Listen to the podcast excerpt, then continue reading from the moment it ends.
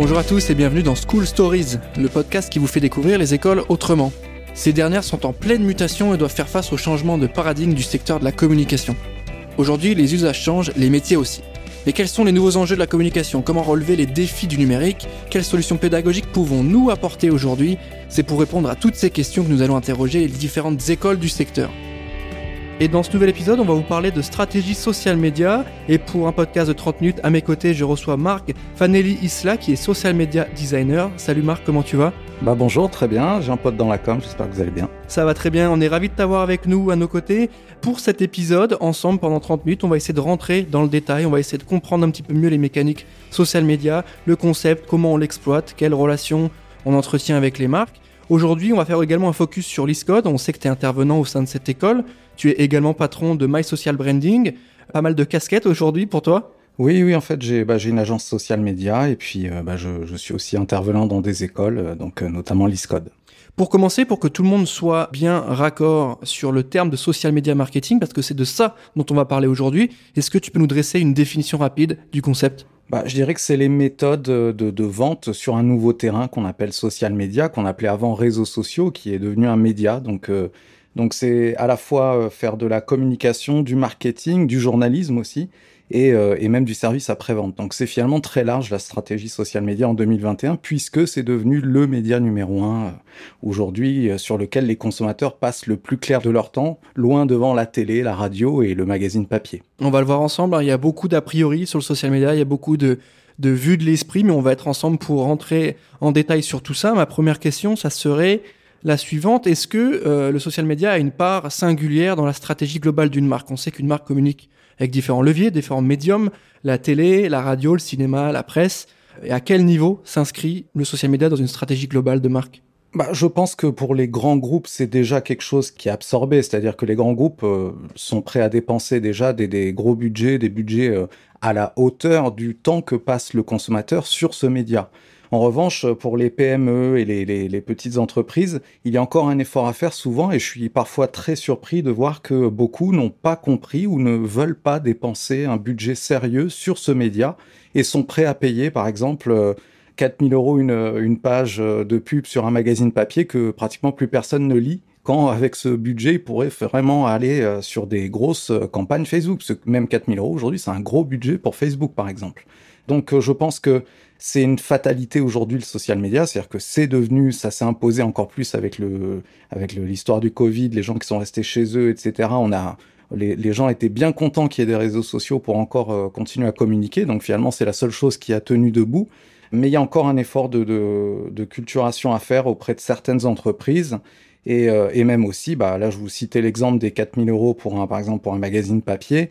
Euh, on sait qu'une pub télé, ça peut coûter 100 euh, 000 euros et plus, et parfois les 100 000 euros sont, on a du mal à les, à les obtenir en tant qu'agence social média pour promouvoir le travail d'une, les produits d'une entreprise, et, et c'est regrettable encore. Donc il y a encore un effort, je pense, de, de, compréhension, mais je pense que cette année du Covid a été décisive dans, dans, dans la, la réalité de, de, du sujet en fait. Et c'est important de préciser tout ça, Marc. Hein. Merci de faire ce point. Je rappelle quand même que ce qu'on évoque aujourd'hui, Facebook, Instagram, ne sont pas des médias gratuits. C'est aussi une idée qui est beaucoup présente dans certaines têtes. On pense que suffit de faire un post, suffit de faire des blagues, suffit de faire un visuel sympa. On n'est pas sur quelque chose de gratuit. Il y a une stratégie. Il y a évidemment des contenus, de la narration, de l'écriture, mais aussi euh, une stratégie un peu plus de monétisation. Bah, c'est simple. Hein. Aujourd'hui, je crois qu'il y a 90 millions de posts euh, au quotidien sur Instagram, par exemple. Pour émerger, bah, il faut fatalement euh, payer sa place. De la même manière qu'on le fait sur Google pour être dans la première page de Google, bah, aujourd'hui, pour être en haut des timelines, il faut payer. Il faut déjà avoir un, bon poste, bien évidemment, mais il faut aussi payer. après, la question, c'est combien?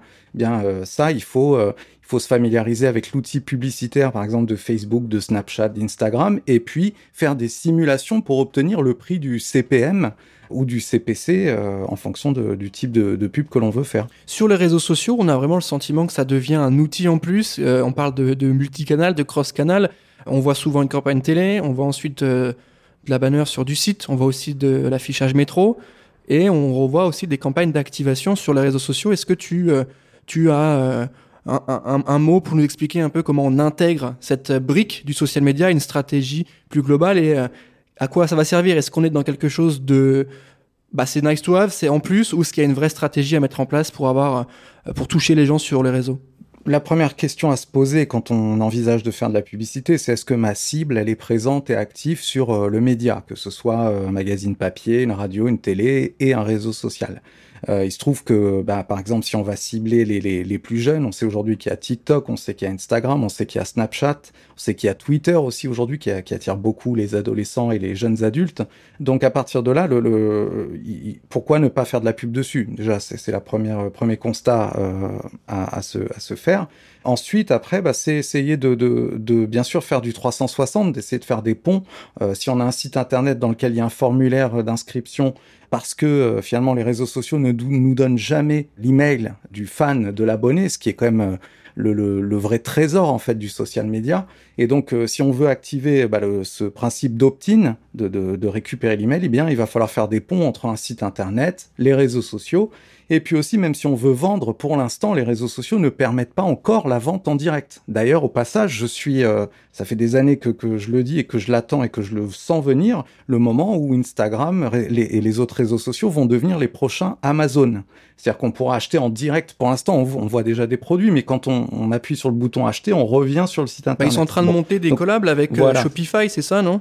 Exactement, déjà Shopify. Et puis, moi, j'attends simplement le moment où on pourra, eh bien, euh, créer un produit, l'héberger directement sur le réseau social et le vendre. Oui, car le catalogue n'est pas tout, n'est pas encore sur la plateforme directement. Et voilà.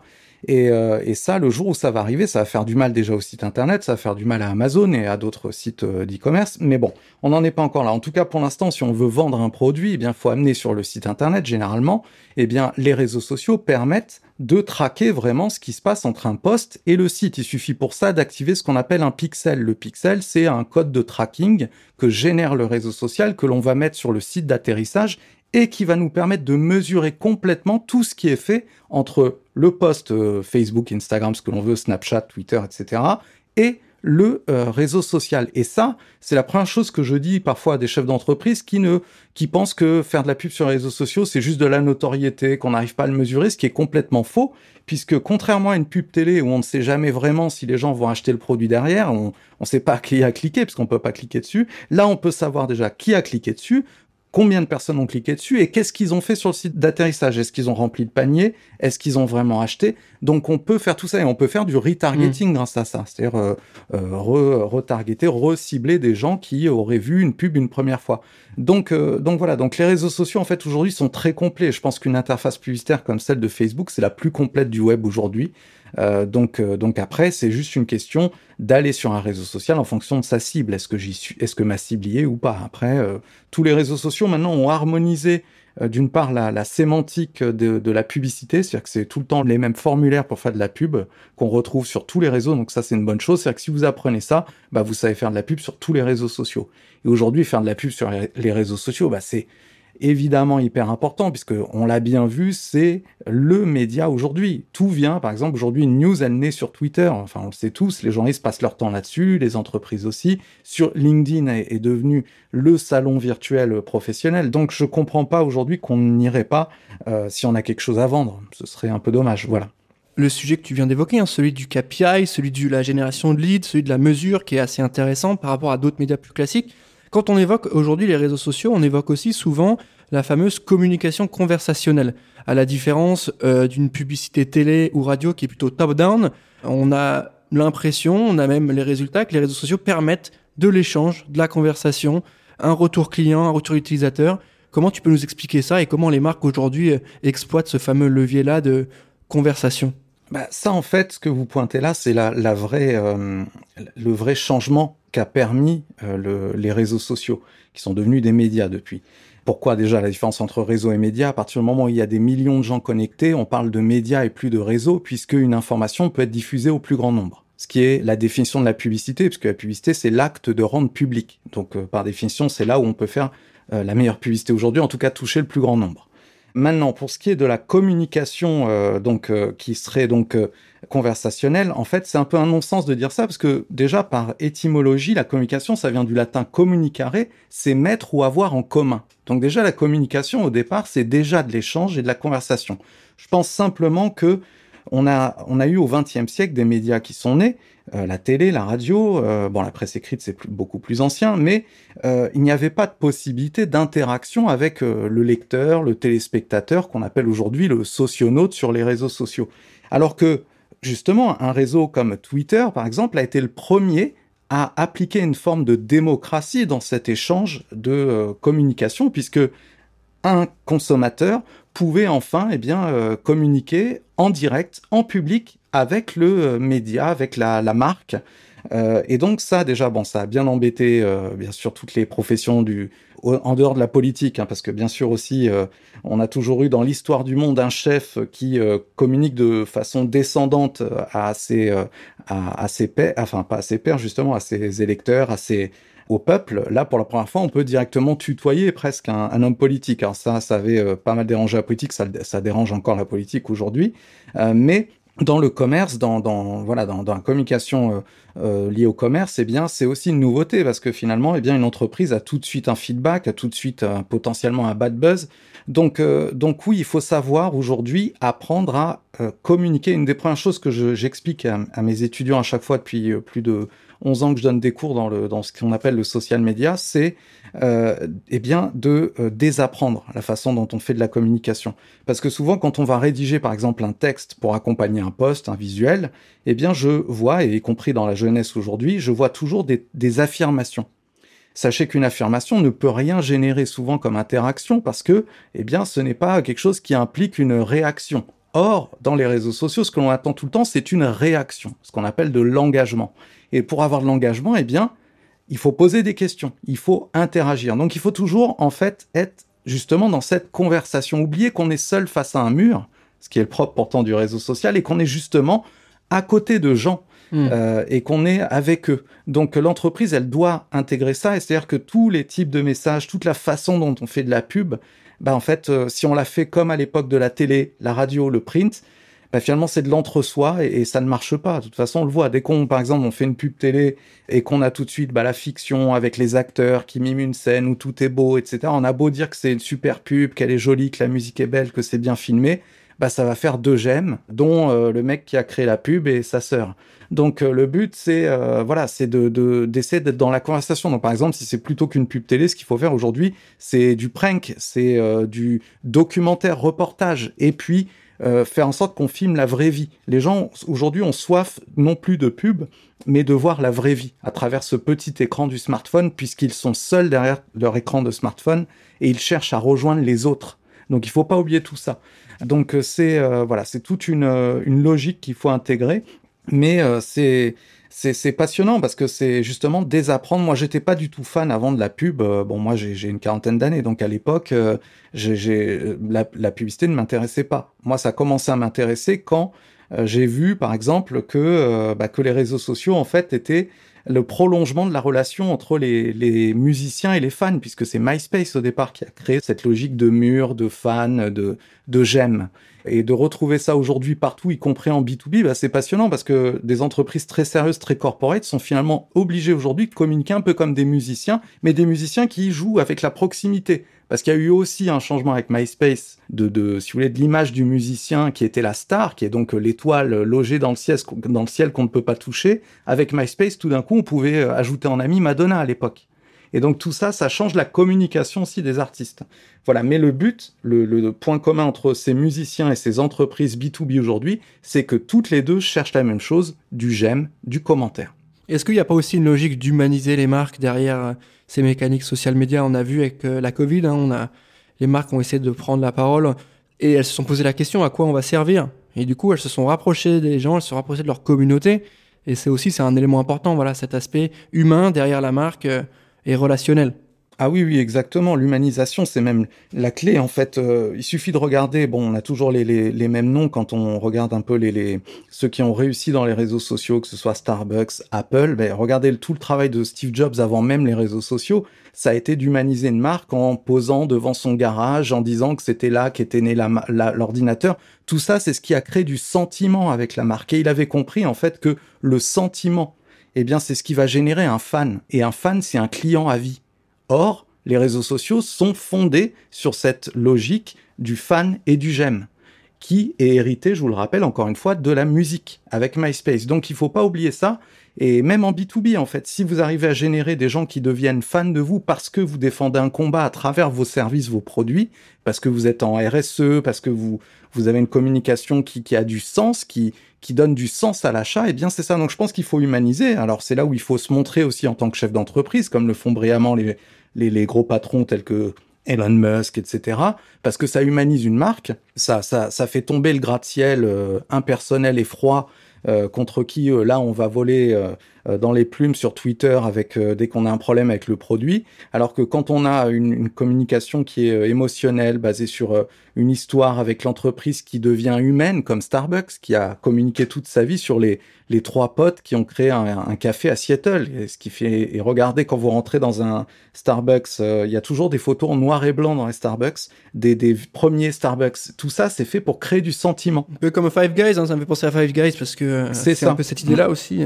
Et sur cette relation avec les, avec les consommateurs, il y a quand même parfois des belles mécaniques, il y a des bons rapports avec les gens, il y a des choses qui sont aussi liées à la créativité, parce qu'on l'a parlé, il y a la performance, il y a le lead, ça c'est évident, la capacité à monétiser, faire une strat d'ads sur les réseaux sociaux, il y a aussi l'aspect un peu plus écriture, narration, idée créative.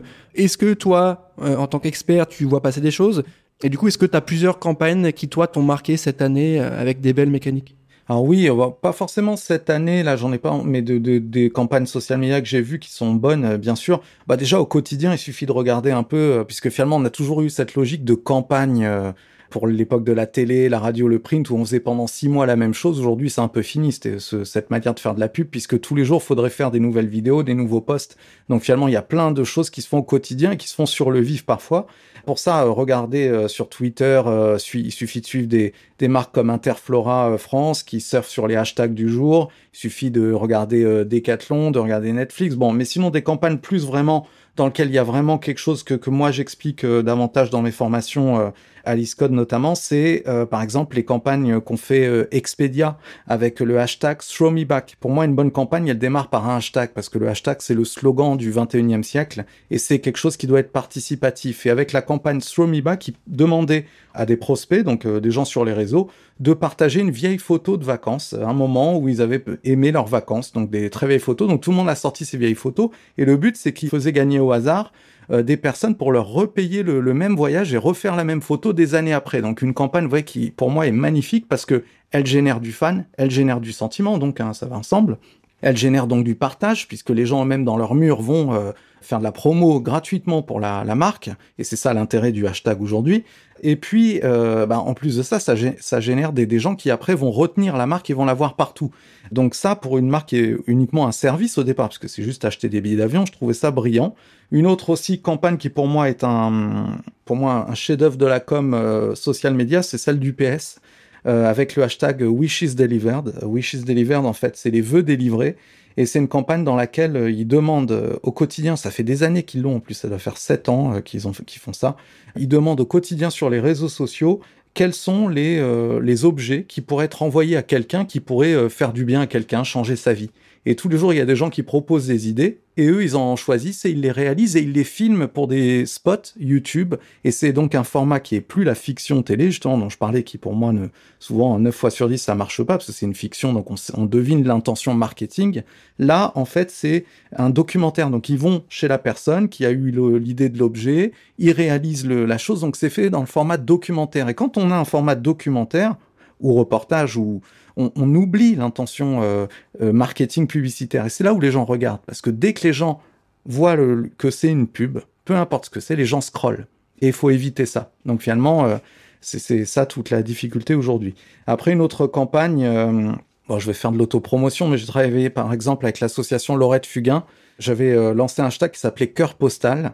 Cette campagne, en fait, c'était euh, de, euh, de demander aux gens sur les réseaux sociaux, aux jeunes, là c'était plutôt pour les jeunes, ça fait des années, c'était en 2015, euh, mais c'est une campagne qui pourrait encore marcher, je pense. Donc on avait demandé en fait aux, aux jeunes de partager des photos en mettant un, un hashtag qui serait comme un timbre et donc c'était comme des cartes postales dans lesquelles on met du cœur et donc euh, chacun envoyait des photos de vacances pour faire voyager les gens qui les gens malades qui étaient à l'hôpital et euh, voilà on a fait une belle campagne on avait eu euh, IGTV qui a après voulu s'adosser avec nous qui a fait un relais directement dans les trains l'été en demandant aux gens de prendre des selfies pour ça. On a eu aussi Columbus Café qui avait mis en place des sortes de de panneaux comme pour les mariages euh, dans ces magasins pour euh, les cœurs postales. Et puis on avait même eu le rappeur euh, Roth qui avait aussi fait directement, qui était venu avec moi à l'hôpital pour voir les jeunes et soutenir cette campagne. Voilà. Bah, c'est des campagnes qui, je pense, sont à retrouver sur J'ai un pote dans la com. En tout cas, je l'espère, si on a bien fait notre travail de veille. Et aujourd'hui, tu es professeur, tu es expert, tu as ton agence, mais tu es aussi auteur. Tu as dévoilé ton dernier ouvrage qui s'intitule Stratégie social média, la méthode des sept phases, sorti en mai. Est-ce que tu peux nous présenter rapidement l'ouvrage et nous dire quels sont ces sept steps à respecter? C'est un petit peu le credo du livre, il y a sept étapes clés, c'est un peu ça, tu peux nous les préciser?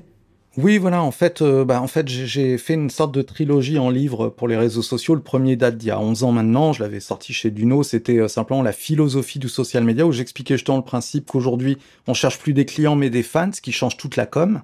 Et donc c'est là où il faut désapprendre. Le deuxième, j'ai fait un livre là qui est sorti en, octobre dernier sur le, le, le, fait de développer son entreprise à l'aide des réseaux sociaux, de devenir ce qu'on appelle en fait une sorte de digital nomade, puisque c'est c'est un peu mon cas. Et euh, ce troisième livre, là, c'est vraiment euh, un livre pour toutes les professions de la com qui ont une stratégie social média à faire, que ce soit en B2B, B2C, pour un artiste, pour euh, peu importe.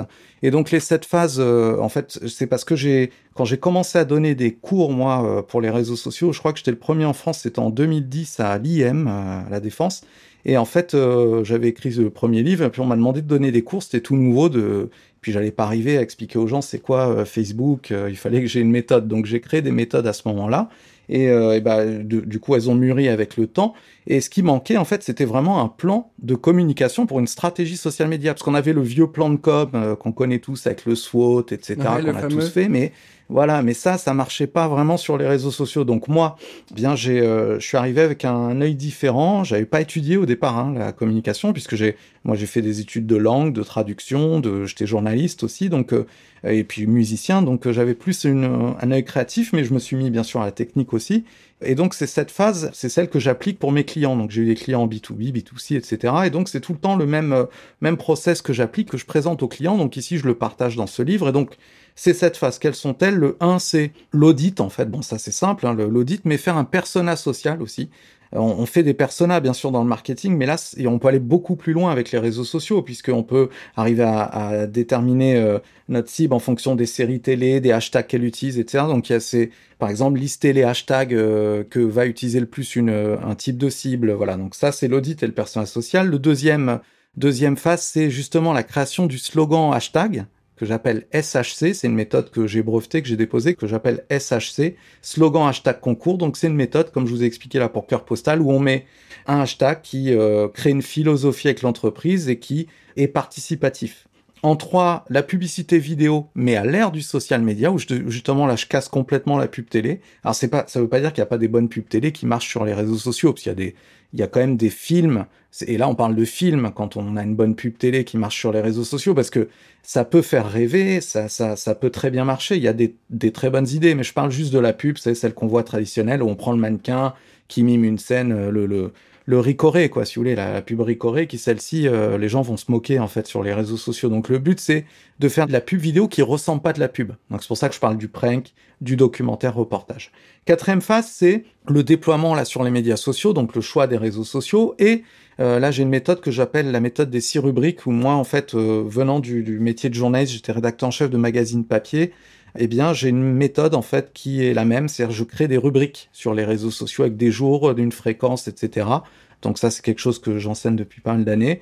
La phase 5, c'est l'impact que peut avoir euh, eh bien cette stratégie sur le site internet, l'application mobile, le offline aussi en magasin, parce que finalement aujourd'hui, il y a un gros travail de socialisation à faire dans les magasins aussi, pour ne serait-ce que pour que les passants soient connus. Aujourd'hui, on peut arriver à les, connaître ces passants si on met les bons euh, les bons QR codes euh, Instagram, etc. dans le magasin directement. Il y a quand même, moi je trouve que on est encore très loin aujourd'hui en France, euh, comparé par exemple au Japon avec Line ou même la Chine avec WeChat, où là ils sont à fond dans tous les, lieux avec avec le pont avec les réseaux sociaux est très bien fait. En 6, c'est bah, le social media advertising, donc c'est là où on a le budget pub qui vient après et qui va nous permettre de savoir ce qu'on sponsorise et combien ça coûte, etc. Et puis le 7, c'est le reporting, la 7, social media reporting, où, euh, où là j'explique eh bien les, les KPI. Tout ce qu'on aime, hein, la euh, phase comment- de reporting. comment- ouais.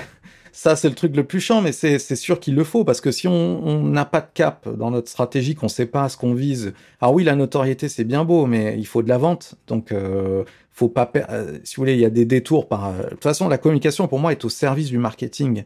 Ça a été un non-sens toujours de d'isoler les deux, je pense. euh, ça va ensemble. On fait de la com pour du marketing, on fait pas de la com pour de la com.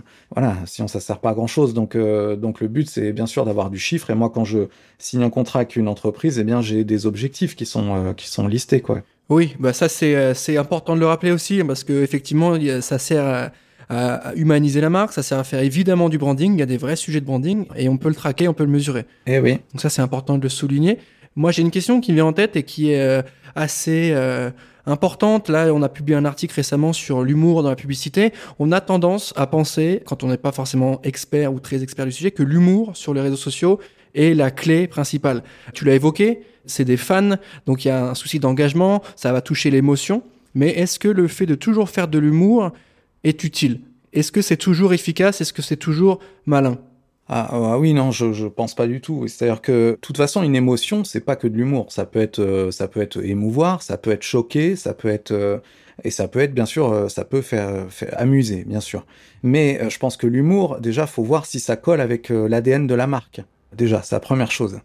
Souvent, en B2B, c'est pas trop l'axe qu'on va Non, prendre. mais c'est important, ça, Après, paraît, on peut ça se- paraît logique hein, ce Voilà. que tu me dis là, mais on a l'impression que Mm. beaucoup de marques Ah oui, oui, euh, c'est vrai. se lancent. oui, il y a euh, beaucoup de Ah, on va faire, on va faire ça, ça va être drôle, ça va marcher, mais en fait, c'est pas Oui, votre place. Exactement, c'est ça, parce qu'ils regardent Netflix sur Twitter, ils se disent on va faire du, la même chose, mais Netflix c'est facile pour eux presque aujourd'hui de faire de la com, ils sont numéro un, tout le monde les aime, quand on- tout le monde nous aime, c'est simple, c'est même plus... Bah, C'est faut même plus un bon exemple, on va pas se mentir, c'est même plus un bon Oui, exemple voilà. pour Non, voir les bonnes pratiques. Voilà, donc euh, non, mais je pense que l'humour, euh, ça a mené avec des pincettes. Par exemple, si quelqu'un euh, vient vous dire euh, j'aime pas votre entreprise, je préfère la concurrente, bon, là, si c'est ça, on peut peut-être s'en sortir avec de l'humour, euh, répondre un petit peu, un petit pic, ça, ça peut aller. Mais par contre, si quelqu'un vient vous faire une critique et vous répondre avec humour, euh, bah, c'est pas bon parce que si la critique est fondée, qu'il y a eu un vrai problème de service client, etc. Là, vous allez et j'ai vu ça hein, des fois des entreprises sans les citer qui ont qui ont réagi comme ça, mais c'est pas le bo- ça c'est pas Mm, le bon axe. Il faut il faut traiter les les, les problèmes. Donc euh, je pense que l'humour, euh, bah, C'est un art en fait, faut- tout le monde maîtrise pas. Oui, en fait, voilà, je puis, pense. euh, euh, je sais pas si tu te souviens. exactement. Euh, d'une OP Ouais. pour l'ancien patron de Total qui est mort. euh, on a eu un post sur les réseaux sociaux, sur Twitter, plus précisément d'une marque qui disait, euh, qui prenait son visuel et qui surfait justement sur le fait qu'il soit mort pour dire attention à bien prendre une bonne assurance vie, quoi. Tu vois, pour une boîte d'assurance. Oh là là, ah ouais, non, mais ça, c'est même plus de l'humour. ouais, c'est... Bah après, il y, y a aussi des marques qui euh, essayent de générer du, du buzz, bad ou pas, pour qu'on parle d'elles. C'est vrai que des fois, c'est une technique aussi, parce qu'on...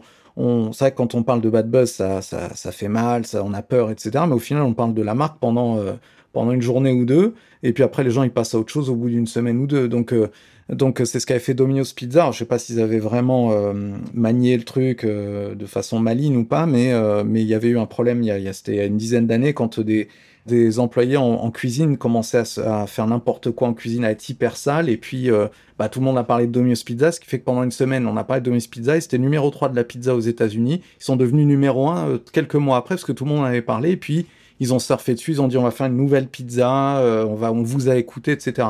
Mais en tout cas, l'humour, oui, je pense que faut voir déjà si ça colle avec l'ADN de la marque.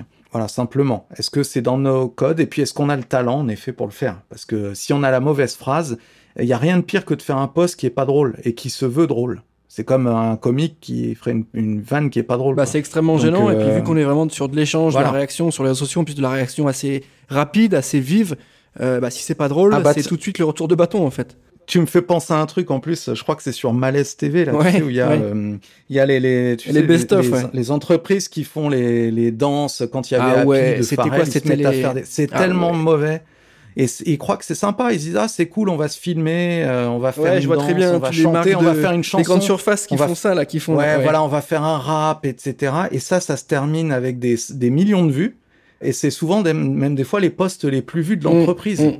Mais voilà, donc euh, je pense que vaut mieux se retenir. C'est comme les entreprises des fois qui me disent sur Instagram, ah on peut vous envoyer des photos de l'équipe euh, et je vois des photos, je dis non, vaut mieux Non, pas. on peut pas, non. On est sur Instagram par exemple, on est dans l'esthétisme. Je parle pas de beauté des gens quoi, je parle simplement de l'esthétique de la photo, du de. On est là dans un média qui fait rêver. LinkedIn à la limite, si on veut faire des photos d'équipe, même si c'est pas très bien pris, si ça montre un moment, pourquoi pas Mais Instagram, non, par exemple. Donc il faut aussi bien connaître le média. Twitter, je pense que c'est le média qui s'apprête le Mm. plus Mm. à lancer ce qu'on peut appeler des punchlines publicitaires. Euh, mais là, faut avoir quelqu'un qui a du talent. D'où l'intérêt d'être un bon community manager qui sait faire, comme à l'époque des titrailles de, de, de, de- enfin, l'époque, ça existe encore, c'est juste que plus personne n'en achète, on dirait. Mais les magazines, bah, euh, moi je viens de là, il fallait avoir les bons titres. En peu de mots. C'est pareil sur Twitter. Donc euh, là, oui. Moi, par exemple, quand je recrute un community manager, je lui fais faire un exercice où je lui dis, tiens, il y a tel hashtag aujourd'hui qui est en trending. Essaie de me faire un post, imagine tes Coca-Cola avec ce hashtag. Et là, faut trouver la bonne, la bonne tournure. Donc, euh, donc c'est aussi la, du rédactionnel, hein, ce métier. Donc c'est une certaine exigence qu'il faut avoir, un travail sur soi, mais aussi sur ses équipes. Toi, tu es prof à l'ISCOD, on, l'a- on le rappelle. Quel est le niveau d'exigence que tu as par rapport à tes étudiants? Qu'est-ce que tu attends d'eux? Tu as quand même le devoir de les sortir de là, de 5 ans d'études en tant qu'expert du social media, ou en tout cas avec une bonne patte dessus. Qu'est-ce que tu euh, attends d'eux? Bah, c'est, leur apporter du. En tout cas, moi, je, suis là pour leur apporter du concret. Je- j'espère en tout cas déjà qu'ils ont un minimum qui est une bonne rédaction, parce que souvent, euh, si on n'a pas une bonne rédaction, euh, qu'on sait pas bien euh, écrire en français, c'est compliqué euh, parce que bah, parce que c'est un métier qui tourne autour de la rédaction. Mais en tout cas, à l'ISCOD, on apporte du concret avec des formations professionnalisantes. L'objectif, c'est de rendre les étudiants performants par le biais d'intervenants professionnels qui transmettent des vraies compétences. Donc moi, je suis sur le terrain, donc j'essaie de leur montrer vraiment la, réalité du métier. Euh, je pourrais pas être uniquement un prof et pas être sur le terrain. Enfin, je pense que j'aurais rien à dire de- de- d'intéressant. Donc, je leur montre à chaque fois des cas concrets d'entreprises avec qui je travaille, des vraies campagnes, etc. Donc, on est là avec l'ISCOT pour apporter du savoir-faire des étudiants et puis une réelle mise en application des cours suivis. Merci Marc. Aujourd'hui, euh, si tu devais avoir un mot pour les futurs étudiants de l'ISCOD, en tout cas pour convaincre les jeunes qui nous écoutent aujourd'hui de rejoindre les bancs de l'ISCOD, ça serait quoi? On rappelle que c'est une école 100% digitale, 100% en alternance. Si on a envie de venir suivre ton cours, c'est quoi le, mot pour te séduire? Eh bah déjà, des rentrées tout au long de l'année. C'est-à-dire que si vous voulez rentrer à n'importe quel moment de l'année, vous pouvez. Donc euh, là, si c'est maintenant, en écoutant ce podcast, eh bien, appelez l'ISCOD et venez. C'est un rythme de formation qui favorise l'expérience professionnelle puisqu'il y a quatre jours en entreprise, un jour en formation. Donc ça, c'est vachement bien parce que vous êtes sur le terrain. Et puis, vous avez un learning coach qui est dédié pour suivre, euh, bah, pour suivre euh, votre parcours de formation. Et puis, bah, voilà, on a une communauté d'apprenants motivés, on fait du digital learning, mais vous êtes loin d'être seul, on est toujours là. En fait, c'est l'alternance nouvelle génération. Bah ça, ça me parle plutôt bien. Euh, L'accès à l'emploi, c'est extrêmement important. On arrive à la fin de cet épisode. Marc, merci d'avoir pris le temps de répondre à mes questions. Eh ben, merci à toi, hein, merci à, à J'ai un pote dans la com, c'était super, donc merci. Un podcast hyper complet, je pense que vous en savez maintenant un petit peu plus sur les réseaux sociaux, les différents enjeux et surtout bah, la manière dont on va réfléchir et comment on va imbriquer cet élément du social media dans les stratégies plus globales des marques. Je rappelle que l'ISCOD a un- une page dédiée euh, sur J'ai un pote avec ses différentes formations, ses cursus. Lâchez vos meilleurs good reviews si ça vous a plu. Merci à tous de nous avoir suivis. À très bientôt.